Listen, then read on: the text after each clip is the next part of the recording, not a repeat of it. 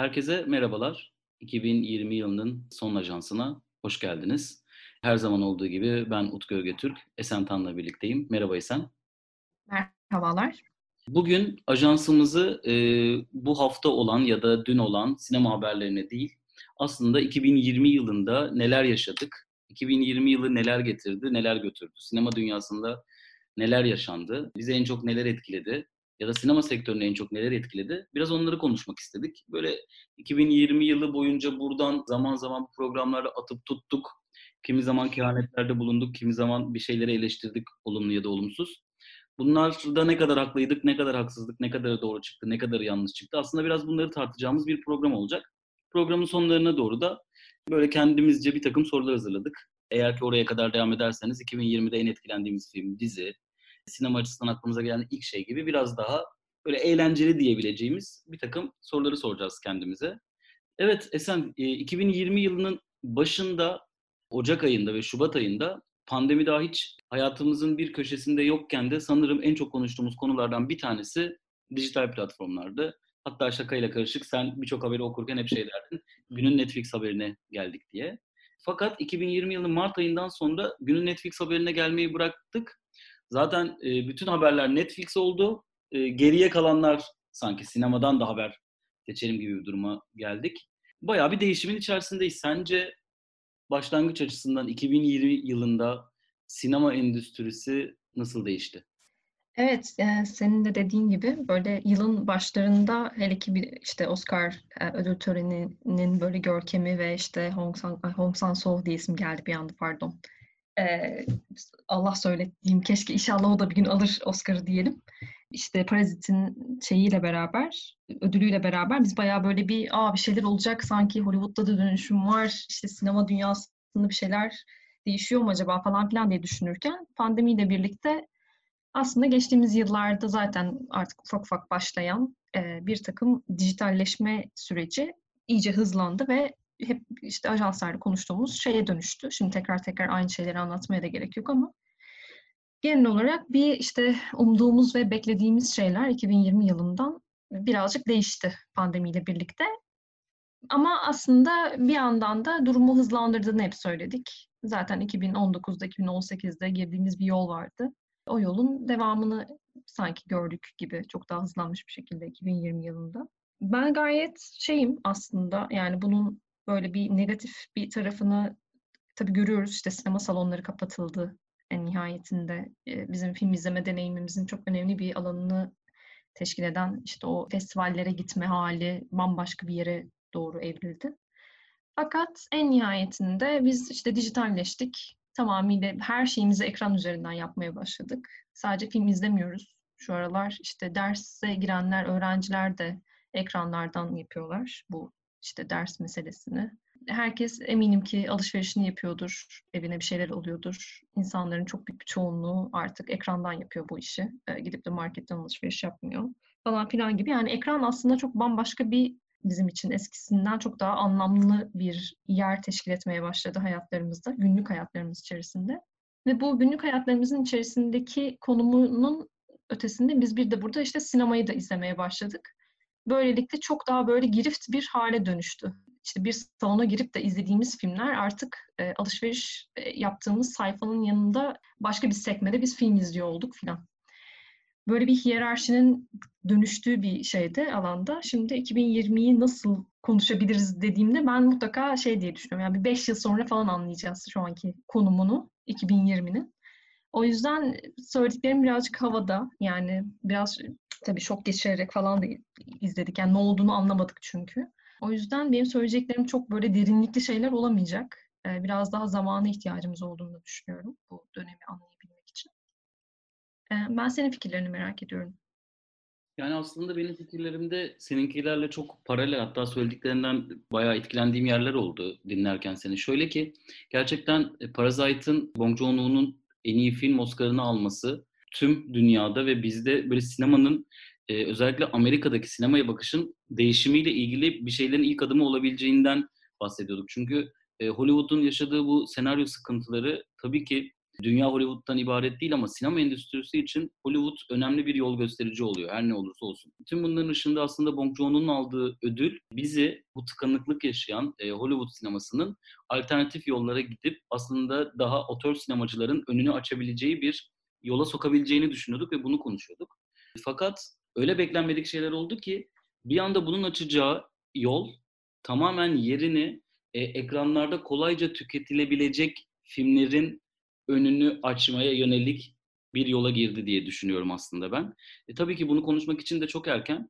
Ama sanırım 2020'nin Şubat ayından itibaren gelinen 2021'deki Wonder Woman'ın HBO Max'te yayınlandığı güne kadar e, olan sürece bir göz attığımızda bence burada ciddi bir kırılım yaşandığını düşünüyorum. Yani o bizim iki hatırlıyorsan bir podcast yapmıştık bu konuyla ilgili ve orada da söylemiştik yani Bong Joon-ho'nun aldığı ödül sadece Bong Joon-ho'nun bir Oscar alması değil. Akademiden her sene o çıkan Oscar'lar bir şeyin devamının, o yolculuğun devamı olurlar. Nasıl ki Türkiye'de bir e, Sultan dizisi yapıldığında bütün kanallar bir anda Sultan dizisi yaparlar. İşte nasıl ki bir mafya dizisi çok tuttuğunda bütün kanallar bir anda mafya dizisi yaparlar. En basitten anlatmak gerekirse de Hollywood'da da ödül alan filmler, çok ses getiren ya da gişede başarılı olan filmler bir takım başka filmlerin önünü açarlar. Biz Parasite'ın böyle bir etkisi olmasını umuyorduk. Fakat son gelinen noktada böyle bir etkisinin çok zor olacağını görüyoruz. Tabii ki bu sene ödül sezonunda daha bağımsız bir yapının, daha küçük bir daha küçük filmlerin öne çıkacağını görüyoruz. Belki bunun da bir etkisi olacak ama ben özellikle stüdyoların ya da güçlü yapımcıların artık dijitalde daha çabuk tüketilecek, daha çok tartışılacak filmlere yön vereceğini düşünüyorum. Örneğin bu senenin en iddialı ve en büyük bütçeli filmlerinden bir tanesi Dune. Ki yönetmeni de bir açıklama yaptı filmini sinema salonları için çektiğini ve aslında stüdyo tarafından şu an dolandırıldıklarını hissettiğine dair. E, Dune gibi çok büyük bütçeli filmler yerine dijitale o kadar da büyük bütçeli olmayıp e, sinemayla dijitali e, bir arada götürebilecek bir yıl ve yıllar bizi bekliyor diye düşünüyorum. Sanırım burada bir kırılma oldu. Onun dışında senin söylediğin ekran detayı sanırım çok önemli. Eskiden ya, ya da ben ben çocukken e, ekran dediğimiz şey benim için bir şekilde film demekti sanırım. Yani biz ekrana sadece film izlemek için bakardık ya da televizyonda haber izlemek için bakardık benim çocukluğumda. Ardından ekranlar bizim için bir anda oyun oynanan ya da bir döküman hazırladığımız bir şeylere dönüşmeye başlamıştı bilgisayarların hayatımıza girmesiyle birlikte. Daha sonrasında bilgisayarlar gelişti, ekranlar gelişti, cep telefonları girdi hayatımıza. Bir ekrana bakma hali sürekli devam ediyordu ama sanırım evet 2020 yılı senin açtığın yoldan devam edecek olursam gerçekten ekranın artık e, hayatımızda oyun oynamak, film izlemek gibi spesifik anlamlardan çıkıp daha e, net bir şekilde hayatımızın kendisi olduğu bir yıl oldu diye düşünüyorum. Tabii bunları konuşurken bir yandan sinema sektörünün ne kadar korkunç bir dönem geçirdiğini, yaşadığını konuşurken bir yandan da aslında sinema sektörü çok korkunç bir dönem yaşamıyor. Yani dijital platformlara baktığımız zaman çok fazlasıyla üretim var. Her ne kadar işte setler dursa da 2020 yılında e, sinema salonları e, kapatılmış olsa da çok büyük de bir prodüksiyon e, kısmı var e, 2020 yılında gerçekleşen.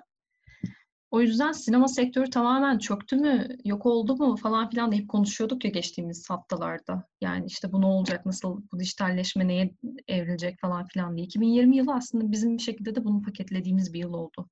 Bunu görebildiğimiz bir yıl oldu. Daha böyle geniş bir e, zamana yayılması gereken bir e, meselenin çok daha kompakt bir halde aslında sinema sektöründe hiçbir şey olmuyor. Biz yine çeşitli hikaye evrenlerini dizi ya da sinema formatında hiç fark etmez. Çeşitli hikaye evrenlerini yine tüketmeye devam ediyoruz. Sadece farklı platformlarda bunu yap- yapmaya devam ediyoruz. Bunun da herhangi bir sakıncası yok gibi çünkü aslında bir yandan izleyici memnun, evinde izliyor izlemek istediği şeyi. Bir yandan da bunu satan tarafta memnun. İşte işin distribution'ı ile ilgilenen, işte işin prodüksiyonuyla ilgilenen, dağıtımıyla ve prodüksiyonuyla ilgilenen e, kısım da aslında bundan gayet memnun.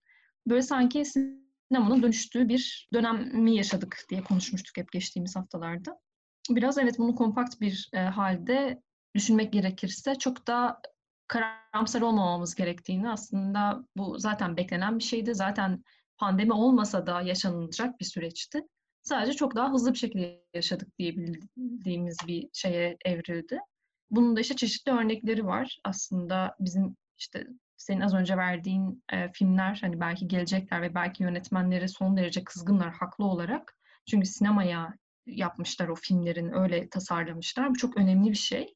Ama geçtiğimiz aylarda biz işte birçok festival filmini ekranlarda izledik ve yönetmenleri ekranlarda izlenmesine de gayet kendileri gönüllü bir şekilde onay verdiler. Çünkü hiç izlenmemesindense daha iyi olduğunu düşündüler muhtemelen.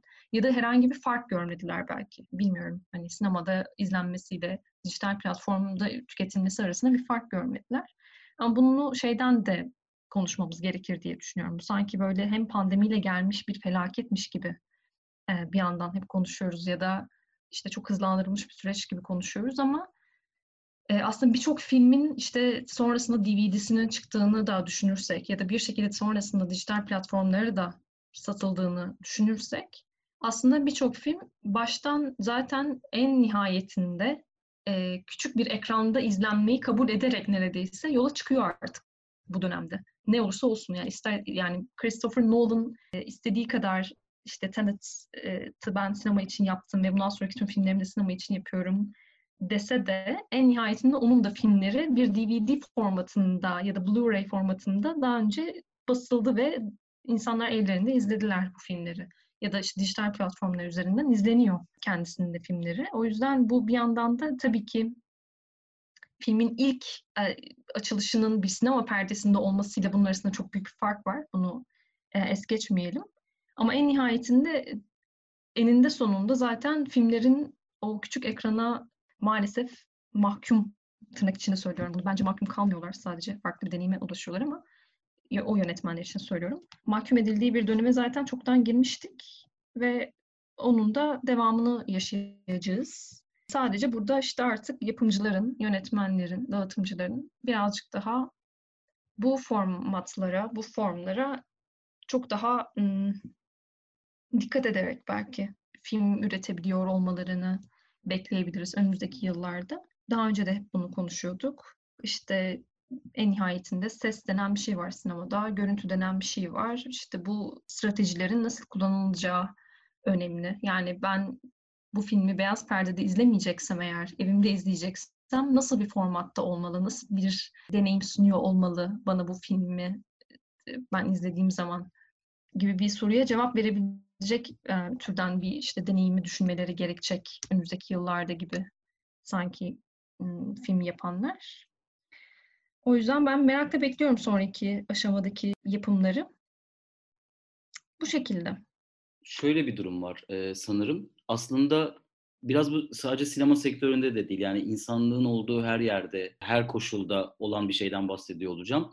Gücü elinde bulunduranın yani mağdur olmayanın daha doğrusu hatta mağdur olanın güç kendisine geçtiği zaman aslında eleştirdiği ya da eleştirdiğimiz yerden farklı olmaması durumunun ben dijital platformlar için yaşanacağını düşünüyorum. Yani 2020'nin başında hatırlıyorsan hep şeyi konuşuyorduk. Haklı ya da haksız önemli değil ama bir tartışma merkezimizde şey vardı bizim. İşte akademinin dijital platformlara uyguladığı ya da Cannes Film Festivali'nin dijital e, film e, platformlara karşı uyguladığı baskı. Hani onları görmezden gelmek, oraya yapılan filmleri kabul etmemek gibi bir politikaları olduğundan bahsediyorduk ve şundan bahsediyorduk.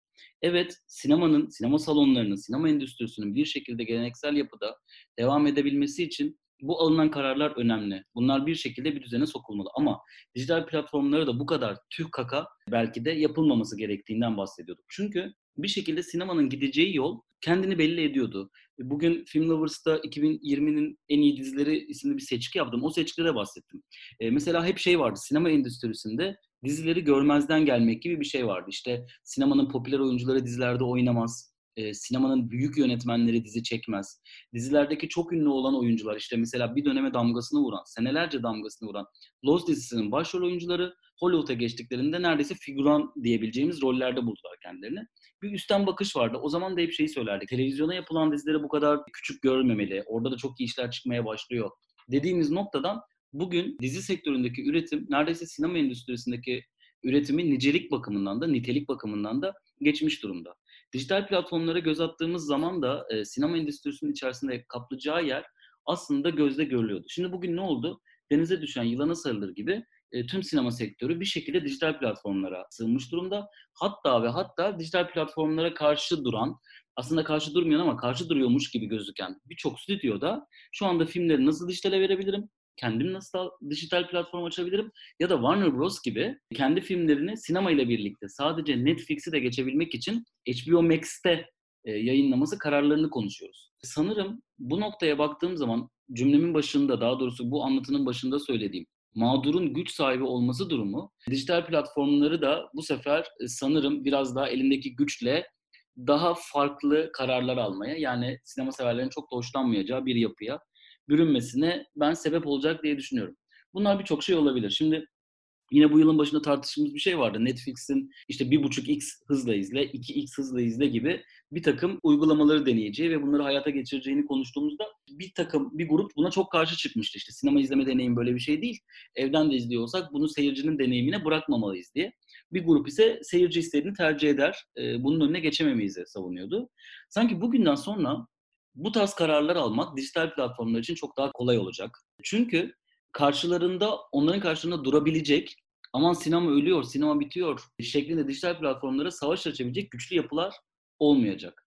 E, artı dijital platformlar bu süreci birçoğu Netflix örneğin iyi yöneterek sinema endüstrisine, dünyanın birçok yerinde sinema çalışanlarına ve sinema salonlarına ciddi yatırımlar yaptı. Kapanmakta olan sinema salonlarını aldı. Bunlar hep bir aslında o karanlık e, markanın kendi aydınlık taraflarını gösterme e, çabasıydı.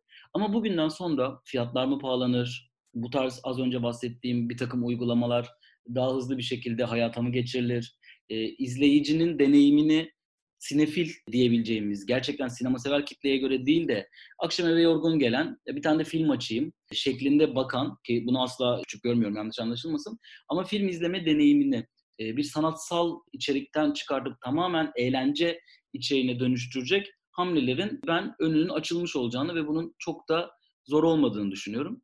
Belki yine az önce ödül sezonundan bahsetmiştim. Bu sefer de mecraların değişimi ve gücü elinde bulundurma mefhubundan yola çıkarak e, bu tarz değişikliklerin olabileceğini düşünüyorum. E, lafı çok da fazla uzatmayayım aslında. E, senin de söylediğin gibi böyle belki yavaş yavaş bu 2020'de aklımızda kalan şeylerle ilgili bir şeyleri konuşabiliriz. O yüzden ben de ilk sorumuz olan soruyu ben sorayım. Oradan başlayalım istiyorum. 2020'nin sence sinema adına e, en akılda kalan olayı neydi? 2020'nin sinema adına en akılda kalan olayı benim için hala sanırım Parazit'in e, en iyi Oscar ödülü alması. Yani bir sürü çok ciddi şey var. İşte AMC'nin sinema salonlarını kapatması gibi mesela işte çok büyük bir zarar etmesi %95 oranında gibi böyle bir sürü aslında sinemayı dönüştüren şeyler var. Benim ilk aklıma gelen şey galiba Parazit'in Oscar almasıydı. Senin cevabını merak ediyorum. Benim cevabım galiba geriye dönüp hep baktığımızda Christopher Nolan'ın sinema salonlarını kurtaracağım diye yola çıkıp sinema salonlarının tamamen açılmayacak ve stüdyoların filmlerini dijitale verme kararını alacak bir gişe performansına ulaşması oldu. Çünkü bugün baktığımız bütün e, bu bahsettiğimiz dijital platformlarda yayınlanacak olan filmlerin vesaire gibi bütün elementler bir şekilde Christopher Nolan'ın ben filmimi sinema salonunda göstereceğim deyip stüdyonun büyük zarar etmesi ve bir daha hiçbir stüdyonun bu kadar büyük filmler için bu riski almamasına yol açtı diye düşünüyorum. Benim için 2020'deki sinema olayı sanırım birçok detayın yanında e, en önemlisi bununla anılacak. Mükemmel bir cevap bence. Gerçekten aklıma gelmemişti ama evet şu anda ben de fikrimi değiştirebilirim yani. Çok çok iyi bir şeydi. Olaydı bence bu. Peki o zaman e, madem sinema salonları kapandı dedik, e, çok klasik ve basit bir sorun var. 2020'de sinema salonunda izlediğin son film neydi ya da 2020'de hiç sinema filmi de izleyebildin mi salonda onu da sormak lazım. E, buna çok karşı gelmeye çalıştım yani izlemeyeceğim asla sinema salonuna gitmeyeceğim saçmalık bu işte canımı harcayacak değilim, bir tane film izleyeceğim diye falan çok şey yaptım buna. E, gerçekten direndim. Fakat sonrasında maalesef festival geldi ve işte Nomadland'in de içinde olduğu o seçkinin içerisinde bir şekilde iki tane filmi ben de bilet aldım ve gittim, izledim. İzlediğim son film Rizi Şaminya'nın Days filmi. Şahane bir film. Çok güzel bir film. Yani gerçekten hiç pişman değilim. Canımı tehlikeye attım mı attım ama asla pişman değilim. Yine olsa yine yaparım. Ee, ve kesinlikle sinema salonunda izlenmesi gereken bir film mesela. İyi ki Onu evde izlememişim. İşte Hong Sang-soo'nun e, Kaçan Kadınıyla beraber sanırım aynı e, şeyde izlemiştim. Aynı gün değil ama aynı hafta içinde izledim sanırım. İki kere izledim filmi. Ve çok çok başarılı, çok muhteşem. Yani dediğim gibi hiç pişman değilim sinemada izlediğim için. Senin cevabın ne? Önce şunu söyleyeyim yani bu yıl bir film için Covid e, kapacak olsam e, 3-4 filmden biri olurdu. Rizzy Days yani benim için günler.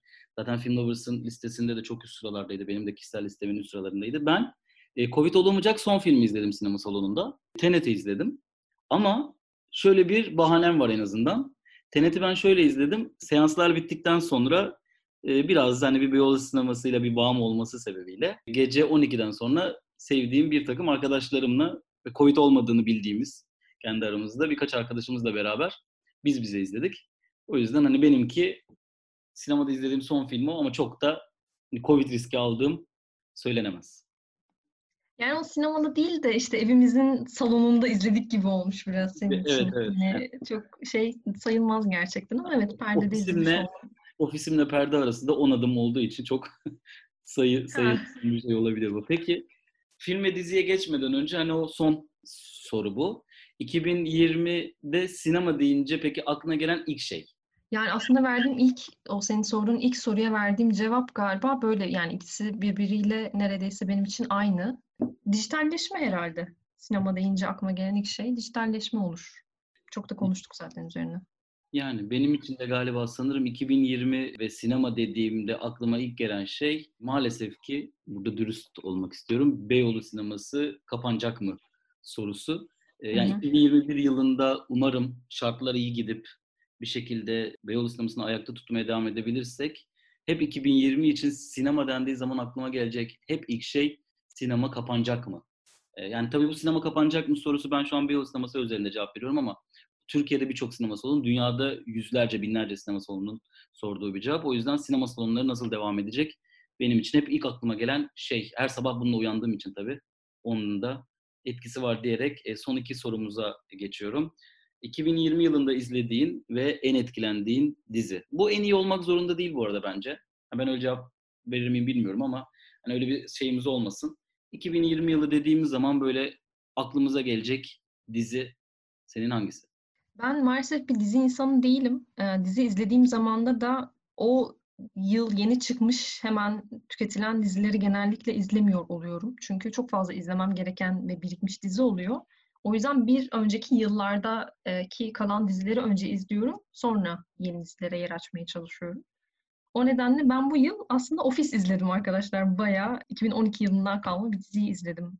Beni çok etkileyen diziler arasında onu koyabilirim ama tabii ki 2020'den de örnek vereceğim. Bir sürü dizi vardı. Eminim ki hepsi çok iyidir. Eminim ki hepsi gerçekten çok etkileyicidir. Çünkü en nihayetinde tamamen bu platformlar üzerine de biraz e, kurulu bir dönem geçirdiğimiz için e, bence oldukça iyi bir maratondu e, diziler açısından da.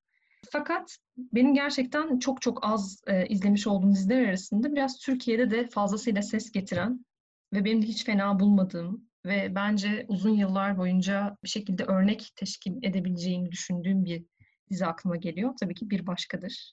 Ama sadece bir dizi formatı olarak da düşünmüyorum da ben onu. Zaten mini dizi formatında olan herhangi bir yapım bana kalırsa birazcık sinemaya da göz kırpan formatta da oluyor.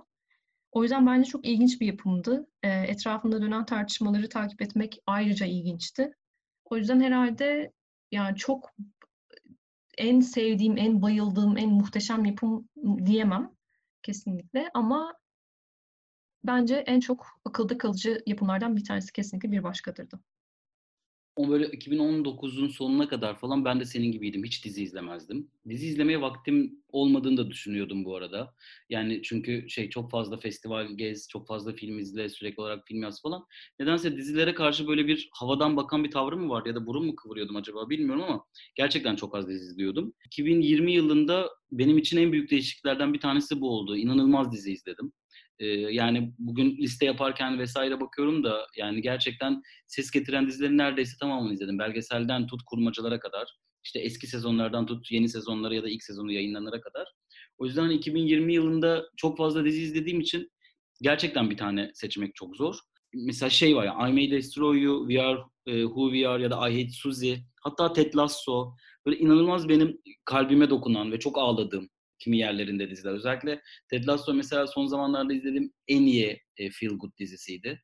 E, böyle bir kere de oturdum ve o gece bitirdim ve hem kendimi çok iyi hissediyordum hem de çok üzülüyordum bazı yerlerinde. O yüzden hani böyle beni çok etkileyen diziler oldu yani. Geri dönüp bakacağımda mesela I Hate her bölümde insani bir duyguyu bu kadar iyi şekilde ele alması falan hep böyle bende bu senenin dizileriyle ilgili bir şey tablo var. Çok olumlu bir tablo var ama e, Better Call Saul'un 5. sezonunu bilmiyorum önümüzdeki yıl nasıl bir final yapacak ama yani Better Call Saul'un 5. sezonunu ömrüm boyunca muhtemelen unutmayacağım. Son 4 bölümünde gerildiğim kadar gerildiğimi hatırlamıyorum. Son bölümünü izledikten sonra yaklaşık işte herhalde kaç ay oldu bilmiyorum ama e, o zamandan beri yeni sezonu gelmesin diye dua ediyorum. Çünkü yeni sezonu ile ilgili bir takım şeylerim var, öngörülerim var doğal olarak. Bütün Better Call Saul ve Breaking Bad izleyenlerin tahmin ettiği bir takım olumsuz şeyler var kafamızda kurduğumuz. Ve onların olmasını istemiyorum ve dizi çok göstere göstere oraya gidiyor. Ve o, o beni kahredecek bir şey. Yani dizi tarihinde gördüğüm en iyi karakter dönüşümleri, en iyi yazılmış kadın karakterlerden bir tanesi. Bir kere hani bir şey olmasına, bir spin-off olmasına rağmen asla spin-off olmayan, kendi spin-off'a yaslamayan, Breaking Bad izlemeyen birinin e, maksimum keyif alabileceği, Breaking Bad izleyen birinin ise dönüp dönüp tekrar Breaking Bad izleyeceği bir dizi.